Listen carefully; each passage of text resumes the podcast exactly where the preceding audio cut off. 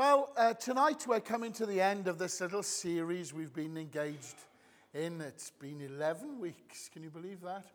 Um, we've done a little series. If you don't usually come on a Sunday night, we've been doing a series on the names of God. And I don't know about you, but in all honesty, I've absolutely loved this series because it's got me back into my textbooks, it's got me back into my language studies, and it, at times it's really stretched me, and I enjoy that as a, as a preacher. Um, and uh, I, I want to thank you. Some of you have been very gracious in some of the things you've said as well. So thank you for that. And I hope really that through this series you feel you've gotten to know God a little bit better and that He isn't just God to you by name. Uh, when I uh, did my back in a fortnight ago, I can tell you I was using many of the names of God as I was crying out quite literally to Him uh, in pain. Now, the name we're focusing on tonight, this final name that we're looking at, uh, is the name. Oh, here we go again. Is this where I've mucked up? Oh, did you have to press that? You had to. Excuse me a second. This is where you get everything wrong because you're Mark Owen. I preached a sermon about this this morning, Mark. You see? Don't worry about the warning note that's going to come up now. Here we go. So that's tonight's one. Can you see that? Yeah? Yahweh Nissi, Jehovah Nissi, the Lord our banner. Are you familiar with that? No. Praise God. Some of you are, some of you aren't. So I want to explore this with you. And uh, we're going to do that by looking in the book of Exodus. So if you've got a Bible app on your phone or on your iPad or whatever, or if you need a, a Bible book, there's one at the end of your pew. Why don't you get that open? Open it to Exodus 17, and uh, we're just going to journey through a little passage in a moment together. Uh, during uh, this uh, series, uh, I've been very conscious, uh, as in any time I stand here, we are very blessed as a church you know, to have these banners around the wall. And uh, I'd like to say, particularly to the ladies, thank you for them. I know many of uh, the older ladies here were involved in putting these together. Uh, I want to challenge you. I want some others. I'd love to have some others. I really would. And maybe a group of you can get together to do that. I don't know. But, you know, it just reminds us. I, I do a lot of schools work, as you know, and we get school kids coming in. And I'm able to stand here at the front with a bunch of kids, and I'm able to talk about Jesus. And I can talk about him as being the truth and the door. I can talk uh, about him being the, the beginning and the end, the Alpha and the Omega. I can talk about him being the Good Shepherd. I can just point to pictures on the walls, and suddenly I'm engaging the kids because they are not just hearing me, they are seeing something. It's why I use PowerPoint in my preaching and teaching because I think that you know, we're all different. We don't all just learn by taking stuff in from somebody stood at the front listening. We have different ways of learning, and sometimes we need to see things. Uh, sometimes I'll give you little pebbles. Remember that the other week? Because some of you like to touch things, etc., uh, etc. Et now, during this series, as I said, I hope we've gotten to know God a little bit better. I hope, hope we it can go right back to the start when we looked at Jehovah uh, as Elohim. That's where we started, you may remember, the all powerful creator God. And what I always remind you of there is the plural in the Hebrew. If a Jehovah's Witness outside Risca Library has a chat with you one day and you want to get into a conversation about the Trinity, this is where you can blow their minds. Because you can say, I'm a Hebrew scholar. And uh, you can talk about Elohim, how God is revealed there in the early parts of Genesis as Elohim. It's a plural, very, very important. God is creating in the image of us. You know, the plural is there, isn't it? And uh, it's very important that you remember that. As in cherubim, seraphim, you've got Elohim. God is plural. He is revealed as we know as Father, Son, and Holy Spirit. He is the all powerful Creator God. We've also met uh, Adonai, the Lord. That's very powerful. He is the Lord. He is more powerful than Theresa May. He is more powerful than anybody in the EU. He is more powerful than Trump. Hallelujah.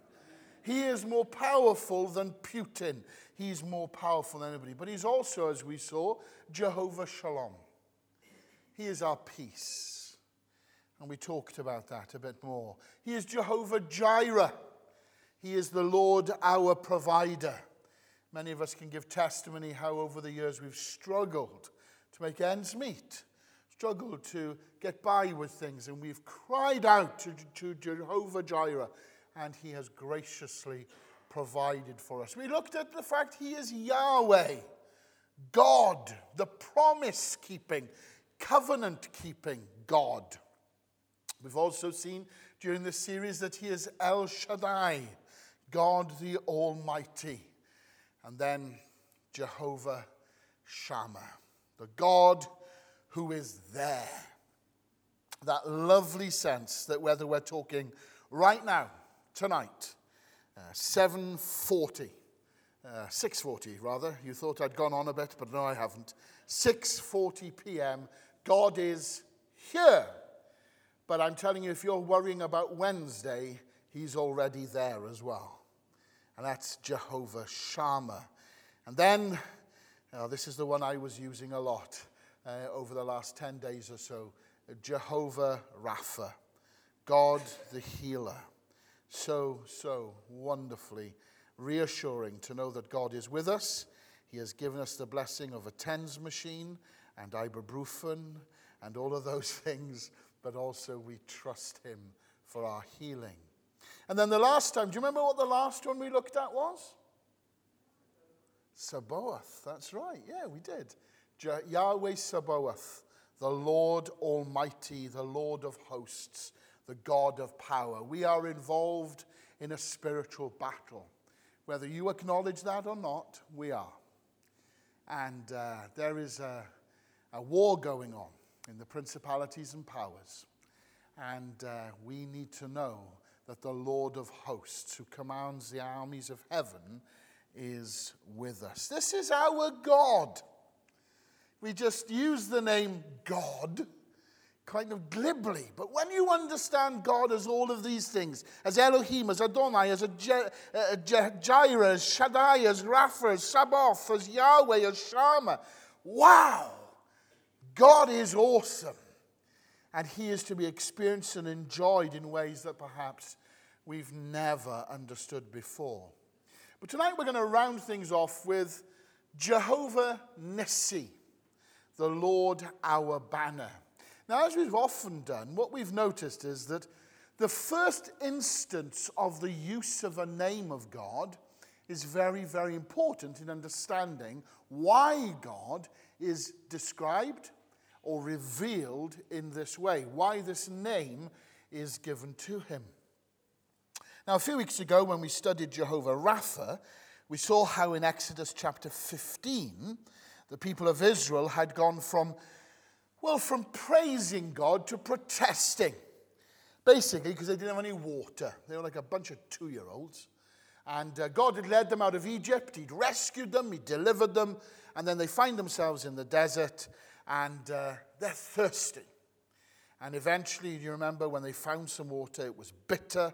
Moses had to throw a piece of wood into it, and it became drinkable. And we saw that typology, as we call it, that lovely thing of how wood is used to turn something from bitterness into something that's sweet, and how the cross of Jesus turns something that is bitter, our hatred against God and his hatred against sin, and the cross makes it sweet and there's reconciliation. Oh, that's good.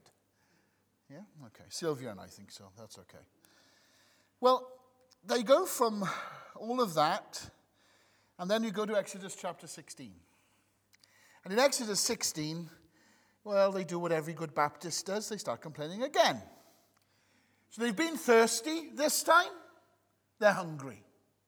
Their bellies, their little bellies are rumbling, and uh, God graciously rains down bread from heaven each morning, and every evening he gives them some barbecued quail. So everything in the, in the jungle, as it were, is happy. And then we come to Exodus chapter 17. The people are on the move again, and Deb Walker's going to come, and she's going to read for us from this chapter. So, Exodus chapter 17. Thanks, Deb.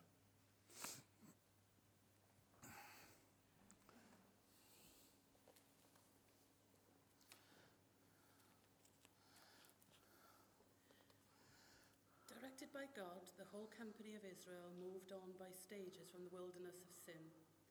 They set camp at Rephidim, and there was, wasn't a drop of water for the people to drink. The people took Moses to task. Give us water to drink. But Moses said, Why pester me? Why are you testing God? But the people were thirsty for water there. They complained to Moses, Why did you take us from Egypt and drag us out here with our children and animals to die of thirst? Moses cried out in prayer to God, What can I do with these people? Any minute now they'll kill me.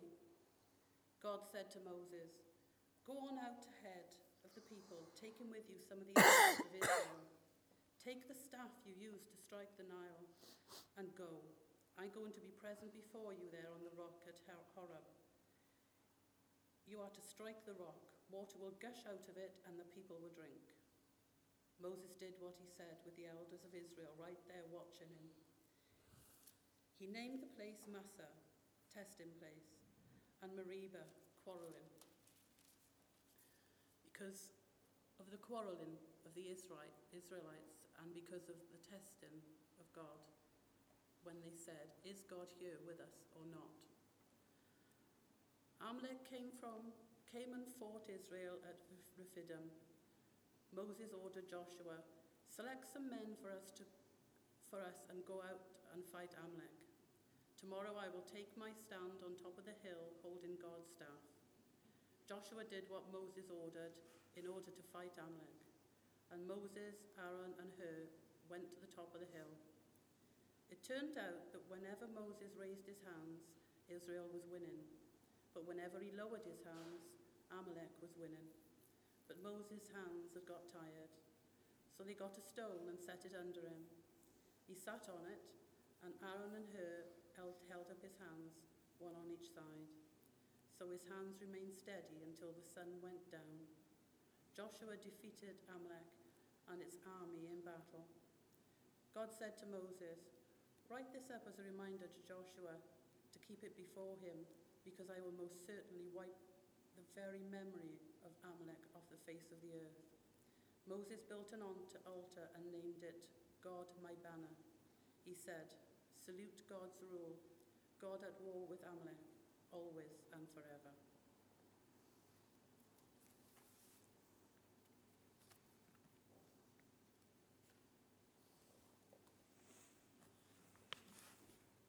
Thanks, Deb.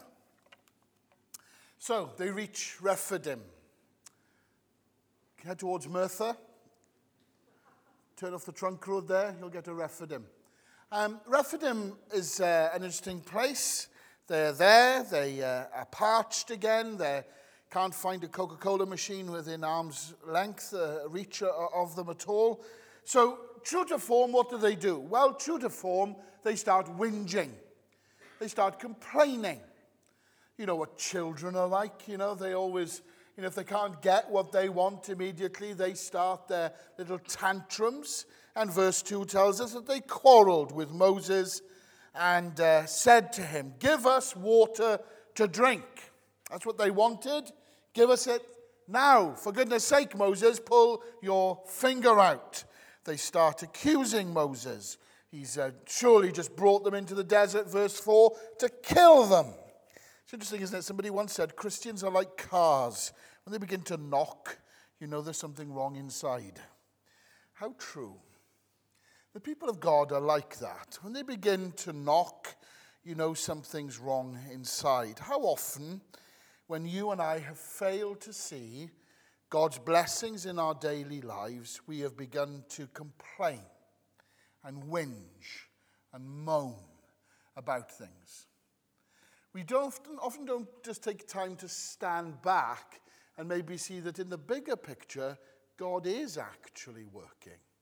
He is uh, bringing things about. He is just gently leading people, circumstances, or whatever in His way. Well, the people are noisy, they're grumbling, and Moses becomes rather exasperated. So he cries out to God. He says, What am I to do with these people? They're almost ready to stone me. And God tells Moses to take some of the elders and go ahead of the people. And he comes to a rock at Horeb where he is to strike it with his staff. Sure enough, as you know, you heard, uh, he hits the rock, water flows out of it. And according to verse 7, this place is now to be known as Massah and Meribah, which means testing and quarreling. Well, that about sums it up. That's a good name for the place because they were busy quarreling amongst themselves and putting God to the test. They were questioning, you know, where is God? We're thirsty. Where is He? We're hungry. Where is He? And they doubted. They doubted God. They doubted, as we saw the other week, Jehovah Shammah, the God who is there. Is God here?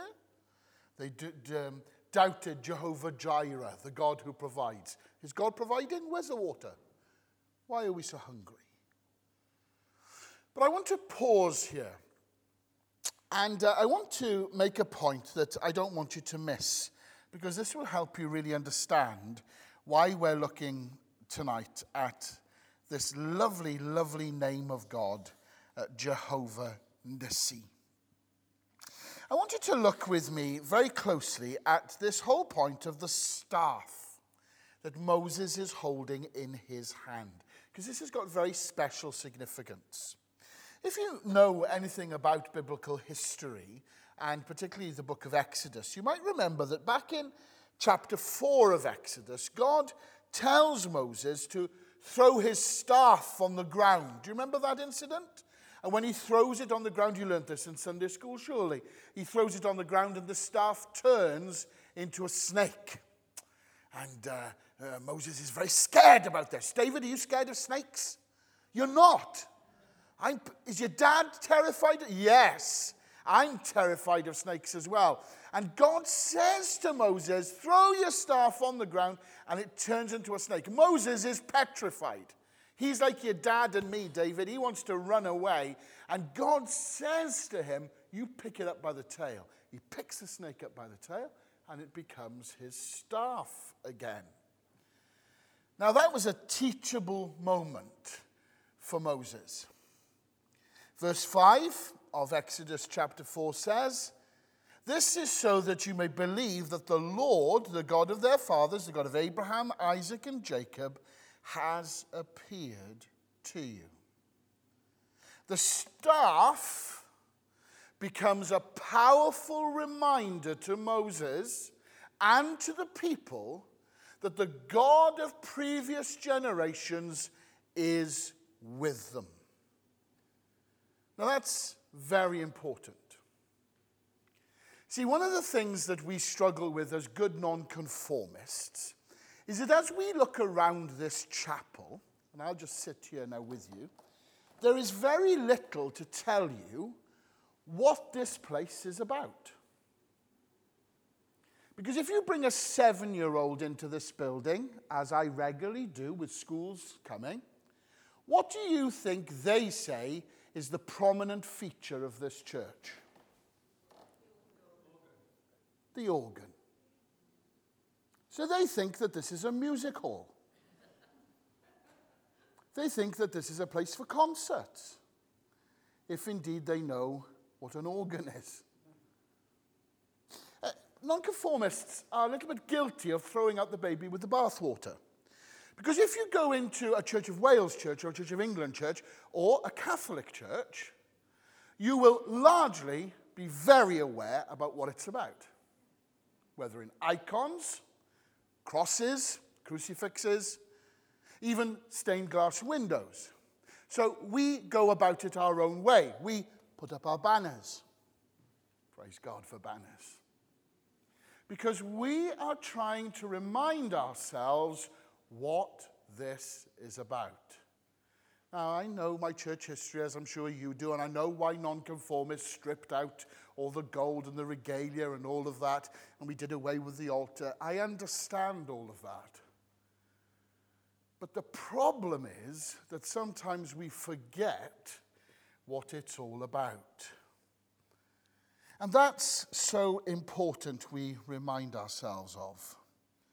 We need to remember and the people of God needed to remember what it's all about. And so God had done this thing with the staff to remind them this is me.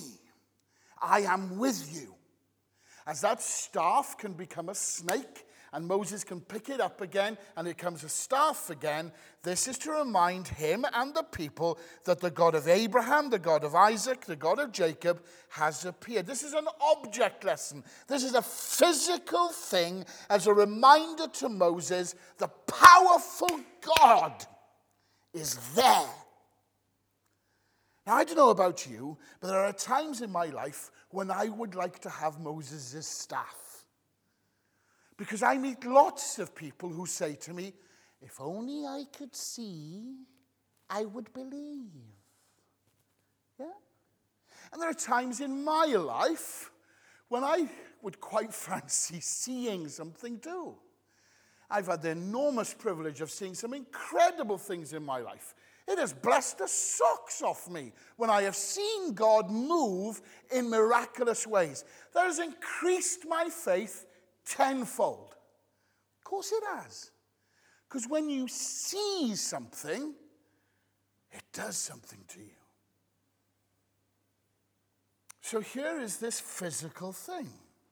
Later on, you'll remember that Moses used this staff to send plagues on the Egyptians. With the staff, he struck the waters to clear a path for the Israelites to cross. When they were safe on the other side, side, Moses stretched out his hand, holding the staff, and the waters returned, wiping out the Egyptians. This same staff is crucial as he now comes to strike this rock. Now, I don't want you to misunderstand this.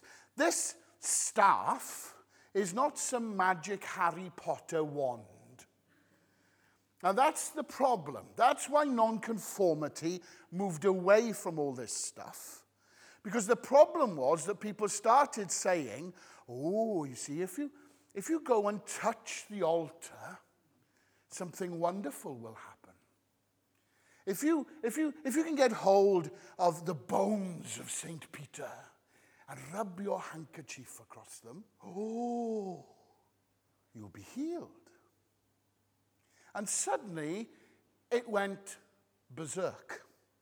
And it got carried away, and we had indulgences, and we had the church profiteering, and it created all sorts of problems. If you read about the early Catholic Church and stuff, terrible, terrible problems. And so nonconformity moved away from all of that. So don't think for one minute that this is all about the staff itself. The staff is something that represents God. This is about it representing the holy and awesome power of Yahweh, their covenant keeping God. This was God's way of showing them that He was with them. Now, they needed to know that because they were about to do battle. And sometimes in life, we do battle. Our backs are up against the wall. We talked about this a few weeks ago. And when our backs are up against the wall, it's good to know that God's with you. It's good to remind ourselves that Jehovah Jireh, the Lord our provider, is there. That Jehovah Shammah is there. That Yahweh is there. Now, stay with me on this. God's people were complaining, remember? They were quarreling, they were rebelling. They'd had a Baptist church meeting and they were going for it. And I don't know about you, but I'm sure Moses wanted to take that blinking staff and smack the bellyachers across the head. But it's interesting. Instead, he's told to hit a rock. Now, in one sense, we could say that the people deserve to be hit by the staff of God. We all do, don't we? Because we're all sinners. We deserve the judgment that comes from God. But notice what happens. Instead of hitting them, God provides a substitute. And the rock was hit instead. You got that? Now come with me to the New Testament. Come to 1 Corinthians chapter 10. For they drank from the spiritual rock that accompanied them, and that rock was Christ. In other words, God was saying to Moses, Take that staff, and instead of striking them, strike a substitute for their sins. I don't know about you, but this is giving me spiritual goosebumps. Because do you see what this is alluding to? Way back in the book of Exodus, God is giving us a picture of the need for substitutionary atonement. We deserve to be punished. You deserve to have a hiding. You do know that, don't you? God should knock you and me black and blue. But he does that instead. In our place condemned he stood. There was no other good enough to pay the price of sin. He only could unlock the gate of heaven and let us in. God should have nothing to do with me. And yet, because of what Jesus did, as he stood in my place and took the punishment I deserve upon himself, that is awesome.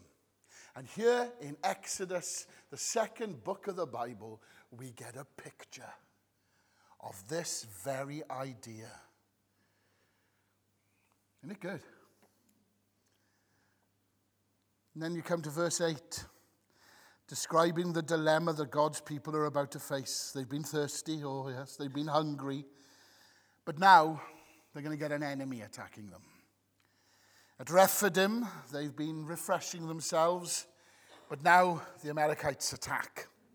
The Amalekites, if you know anything about biblical history, are the descendants of Esau. They were sworn enemies of God and God's people. They're dangerous things. So when Moses sees that his people are about to be pummeled, he calls out to Joshua. In other words, he gets his best SAS man on the job. He's ringing for the best guy. And he says to him, Look, you need to choose some of our men and you need to go out and fight the Amalekites. Tomorrow I'm going to stand on top of the hill with the staff of God in my hands. Now, this is important. Watch this. Joshua made a careful, well thought out choice to find the best man he could, men he could locate, while Moses is going to go up on the mountain with the staff of God. The staff of God, remember, represents the presence of God. Now, what's happening here is actually a paradigm shift for God's people. Up until now, you remember that God did all the fighting for the people. We read again and again in the Old Testament that God fought the people, and the people became a bit passive. And when you become passive, you become a whinger. And when things don't go exactly the way you want, you start complaining. Now they're told, get up off your backsides and do something about this yourself. They're told to be proactive and fight their own battle. Now, there's a bit of a danger here, of course. They're going to have to remember that they can't do anything just in their own strength. They have to be proactive, yes, not passive, but they need to remember that God is their power. And that's so important for us as Christians today. Many people become Christians and somehow end up thinking, that's it. They pass through the waters of baptism, they get the right hand of fellowship, Ta da! Holy Joe at your service. And that's it. Nothing else ever happens. Now, we have to remember we can't just sit back and do nothing. No. We need to get up off our backsides and do something. We can't whinge and moan and groan at the world that's outside of those nice doors that are being sanded and varnished and everything. And come into chapel on a Sunday and sing our little hymns and pray our little prayers and everything's nice and cozy and then go home and just wag our fingers at the television screens and tut at the radio. No. We've got to do something. That's why we have food banks run by the Trussell Trust, a Christian organization. That's why we have street pastors. It's why we have the Caerphilly Church's Night Shelter Project. It's why, as a church, we're involved in umpteen different things, not only in this community, but further afield. Supporting work that the leprosy mission are doing in Bankura that Sharon was telling us about the other week. It's supporting work in Chad that I've been fortunate and blessed to see at my, my own experience. We have to do something. We haven't got super glue on our trousers. We have to get up. We can't just sit back and expect God to sort everything out. Instead of just being observers of God's work, these people are being asked now to be participants. It was Oliver Cromwell, wasn't it? He often pointed to the fact that God enabled him to win his battles. And he's known to have said to his troops, Trust in providence and keep your powder dry. See, we must do what we can. Yes, we trust God, but we must do what we can. We must fight injustice. We must help the marginalized in this community. There's no point in us just having prayer meetings. There's no point in us just signing uh, petitions. We have to get up, get out, get alongside people, and do something. Picture the scene. Up to two million Israelites are trying to quench their thirst. That's a lot of people. The Amalekites attack. Those in the front of the group are wetting their whistle. Those at the back are very vulnerable. The Amalekites have quite literally gone out of their way to come after God's people. If you look on a map, Rephidim's miles away from where they live. That's so true of the enemy, isn't it? He comes when we least expect him. He comes when we're at our most vulnerable, and He comes to knock us off our stride. In Deuteronomy chapter 25, we read that the Amalekites attacked when God's people were at their weakest point. Remember what the Amalekites did to you along the way when you came out of Egypt. When you were weary and worn out, they met you on your journey and cut off all who lagged behind. So the scene is set. Joshua has got the super glue off his trousers. He's up, he's got a group of men with him, and he's going to war. He's going to fight in the valley below. Aaron and his brother Ben Hur, you just thought he was some Hollywood figure. Here he is. Not really, okay, just in case. They are up the top of the hill. They're doing their thing. Look at Exodus chapter 17, verse 11. As long as Moses held up his hands, the Israelites were winning. But whenever he lowered his hands, the Amalekites were winning. With the staff of God in his hand, Moses, Moses visibly demonstrated that it was the power of God giving strength, giving victory. And his, his hands are held in that posture of, of praise and worship, really. His hands are there and, and everything's going well, and he gets tired. And so he has to try and lift them again. Remember, the staff symbolizes the God who had come through for them before, the God who was powerful, the God who was with them. It was a pledge of his presence. And here's the principle they were to fight with all their might, but they were never to take their eyes off of God whose presence was symbolized in that raised staff. And that staff became the focal point for the people as they fought. If you know anything about military history, you'll know that opposing armies often fly a flag on a pole at their front lines to rally the troops. Many old war paintings depict different flags prominently held aloft. When the flag moved, the troops moved. When the flag fluttered in the wind, the soldiers would take courage. Flags give hope and they bring an army together with a sense of unity. Yes, we're fighting for a cause, we're fighting for our nation. In Old Testament times, people would sometimes just use a pole. uh, or a, a staff as their banner. Although, interestingly, I did in my research come across Numbers 2, uh, verse 2. The Israelites are to camp around the tent of meeting some distance from it, each man under his standard with the banners of his family. That's very interesting. The 12 tribes of Israel clearly had their own flags or bunting that they would put outside of their own tents. So every country today, you see, has its own flag. Many of us here will rally oh, under that flag. Come on. Yay.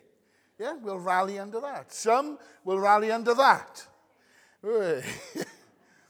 The flag has got no power in and of itself at all. But it symbolizes something, it signifies something. It, uh, you identify with it. You identify with everything that's behind that flag, the power and the resources that are there. And you, you see, when believers gather under the banner of God, we're saying that we have God's power and God's resources available to us. So it's very important that we know that God is Jehovah Nissi because he is flying his flag over us, his banner over us, and we are united under him. Because here we can be from Romania, we can be from England, we can be from Wales, we can be from Mesopotamia, we can be from Greece, we can be from Argoed. We can be from any, it doesn't matter. But we can all gather. We can be from Canada, blinking heck. Even Canada. We can gather under the banner of God. That's an amazing thing. An amazing thing. After victory was won by the Israelites of the Amalekites, Exodus 17 tells us Moses built an altar and called it, The Lord is my banner. Moses recognized that the battle was won because they fought under the Lord's banner. As that staff was held aloft, so God's power was unleashed.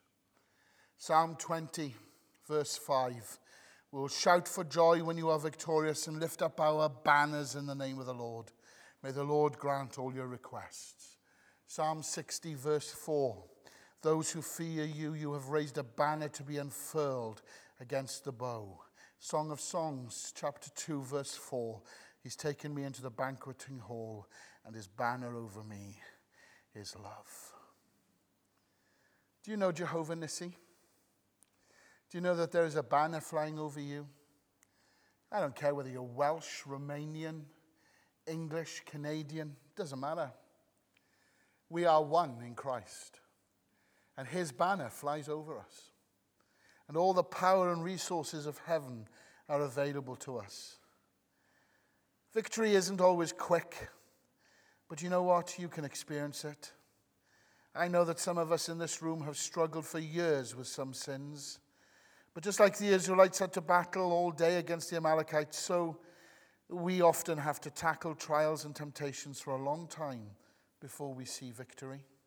I want to encourage you tonight, my friend, as God's banner is over you, don't give in. Don't give up. In the words of Romans 8, in all these things we are more than conquerors through him who loved us. And just as Moses interceded and prayed for those who did battle, we need to remember that we must work hard and pray hard. The old saying is pray as if everything depended on God, and work as if everything depended on you. We can't be couch potatoes in all of this. We have to be active participants. We need friends who will battle with us, and we need friends who will pray for us. We need one another. Some of you are not physically able so much these days to do the things that you once did. God bless you for your faithfulness in the past, but you can pray. You can pray. Please pray. Please pray that those of us who are more physically active and able might rise to the challenge, might be encouraged to go on with God, to continue that which was faithfully begun, and to begin new things. We need each other. For every Joshua fighting in the valley, we need a Moses up on the hillside. Will you be that Moses? Will you be that Joshua? My friends, we need God's banner over us. Moses needed the strength of others in order to pray. He needed people to help bear his arms up as he held that staff. Is there somebody that you can turn to for help? Do you need help reigniting your prayer life? Do you need somebody to come alongside you and help hold your hands up?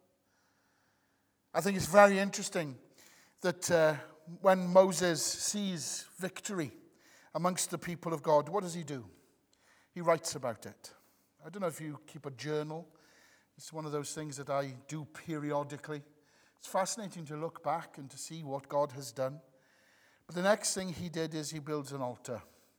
He built it as a memorial, something to remember what God had done. So let me ask you a question in closing tonight, my friend. Whose flag are you flying under? Too many of us are flying the flag of me. Too few of us are flying the flag of Jehovah Nissi. I don't know what you're going through. I don't know what your Amalek is, but I do know this. We can pray for you. We can support you in your fight in the valley. And for some of us, we need to join you in that valley and fight with you. I want to close by reading something called The Christian's Horizon. I came across it a couple of weeks ago and it really blessed me. It says, What do I see as I look back? Millions of mercies along life's track. God's love shining where all was black. That's what I see looking back. What do I see as I look within? A heart by my Saviour redeemed from sin. A hope through his grace, heaven's joy to win. That's what I see looking to him. What do I see looking forth today? Blessings granted before I pray. A sheltering arm, a guiding ray. That's what I see looking at today. What do I see as I look on? Burdens lifted and trials gone. A light at every surpassing dawn. That's what I see looking on. What do I see as I look above? God's own banner, whose name is love. Love unspeakable, wonderful love that's what I see when I look above. My friends, I hope that you have met with God, who is Jehovah Nissi, a God who has revealed himself as Elohim, as Adonai, as Shalom and Jireh, as Yahweh, as El Shaddai and Shammah, as Jehovah Rapha and Jehovah Sabaoth. He is our God.